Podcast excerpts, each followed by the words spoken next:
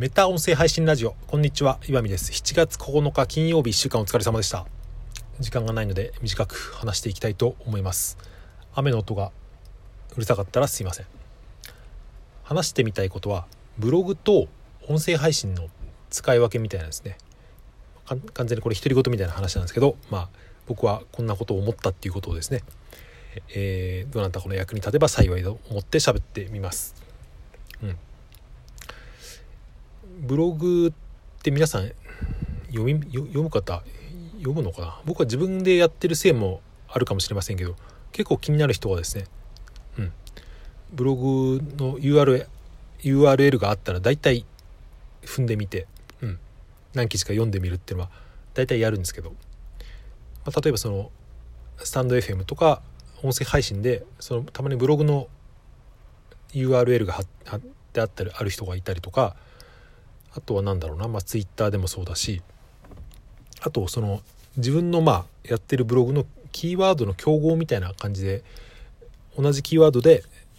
検索すると、まあ、自分のが2位にあって1位の人はどんなブログなんだろうと思ったりとか、まあ、その辺の3位4位とかの人もまあ結構入れ替順番は入れ替わるんで見てみたりするんですけど、うん、いろいろ考える学ぶことはあるなと思ってですね。その一つの中にですね、うん、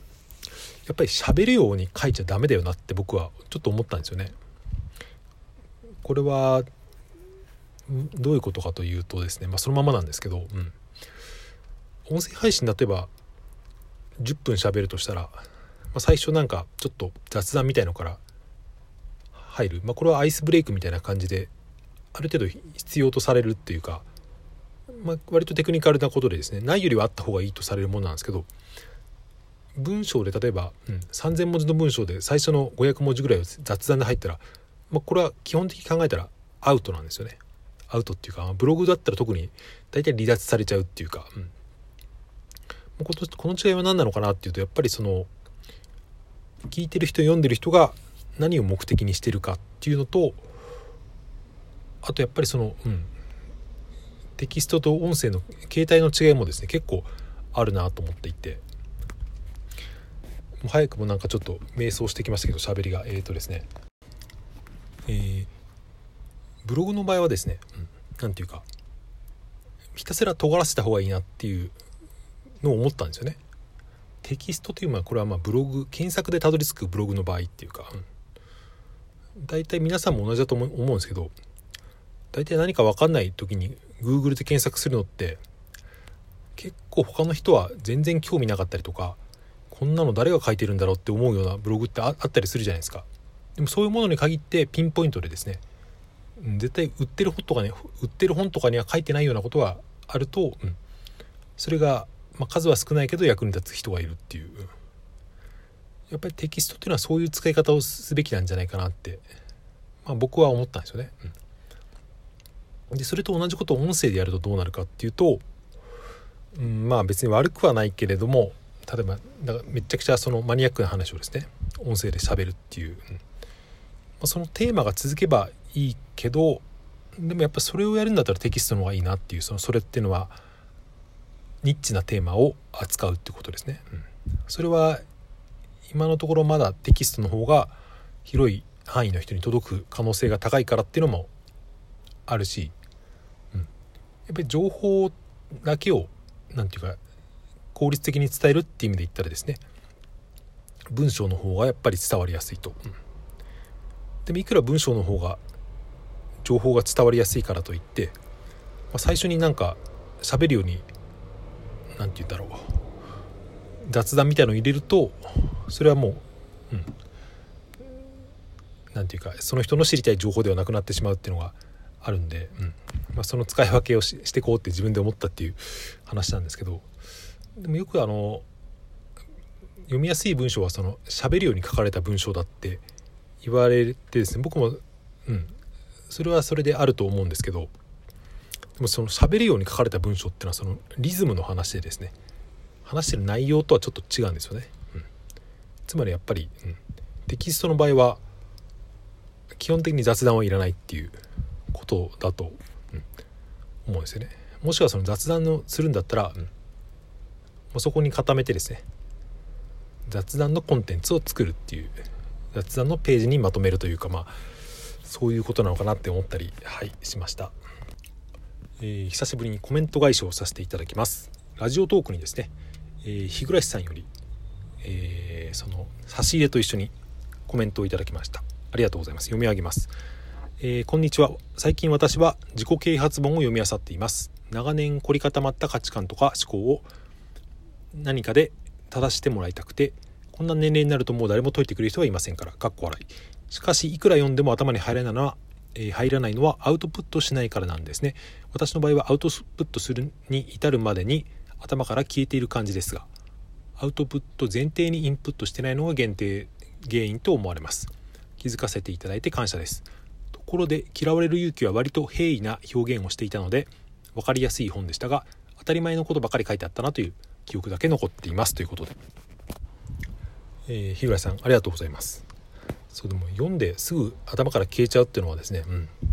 それはみんなそうじゃないかなと。僕も本当にそんな本ばっかりですね、うん、タイトルだけを聞いてですねあこの本読んだなっていうのはいっぱいありますけどじゃあどういう内容だったのかって聞かれるとですねうん半分以上残ってないのは本がほとんどで結構そういうのって愕然としますよね。うん。まあ、それを防ぐためにも、うん、なんかふっと思ったことがあったらですね。やっぱりその場で発信するっていうその場で言葉にするっていうのはやっぱり大事だなって思いました。うん、やっぱそれあれですね。一日経つと結構忘れちゃうなと思って、うん、今日読んだ本の感想はやっぱりなるべく今日ですね少しでも形にしといた方がいいなっていういうのを最近は思ってうん。多少拙なくても短くてもですね、まあ、検討外れでも何でもいいからアウトプットするというのは僕はやっていますが、えー、嫌われる勇気、えー、当たり前のことは書いてあったという印象ってまあそうですよねでもそれは逆から考えてみると、うん、アドラー心理学って多分そのフロイトとかユングとか100年ぐらい前の人だと思うんですけど、まあ、それがまあいくら現代版に書き直されたとはいえ当たり前のことに聞こえるっていうのは、まあ、その思想が割と今当たり前になってきたっていうのはあると思うんですよね。うん、同時代のフロイトとかって、うん、名前は有名ですけど言ってることはですね結構なんかめちゃくちゃというか、うん、全てはリビドーってあの性的衝動からが原因みたいなんですね。あとなんだっけその夢診断とかあとフロイトは何でしたっけね、うん、そのトラウマとか、うん、割とだから今から見るとフロイトの方が時代遅れでアドラーの方が結構現代に即してきたなっていうことはあったり、まあ、その辺が面白いなと思って僕は読んだりとか、うん、あとやっぱあの対話形式っていうのはですね結構、うん、読みやすいしあれものすごくよくできたコンテンツだと僕は思ったんですよね。僕はオーディオブックで聞いたからかもしれませんけど、うん、なんていうか自己啓発本なのにすごく面白くて小説みたいに読んでしまうっていうか、うん。まあ、そういう意味で言うとあの夢を叶える像とかですね。あれも、まあ、自己啓発本の一種だと思うんですけど、うん、面白いですよね。でまあ自己啓発本が面白いことが果たして有益なのかって言われるとですね、うん、それは本当に読んで終わっちゃうっていうところがあるんで。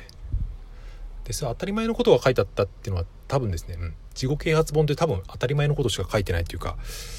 僕の考えですけど、うん、人はみんな当たり前のことができなくてもがいているんじゃないかと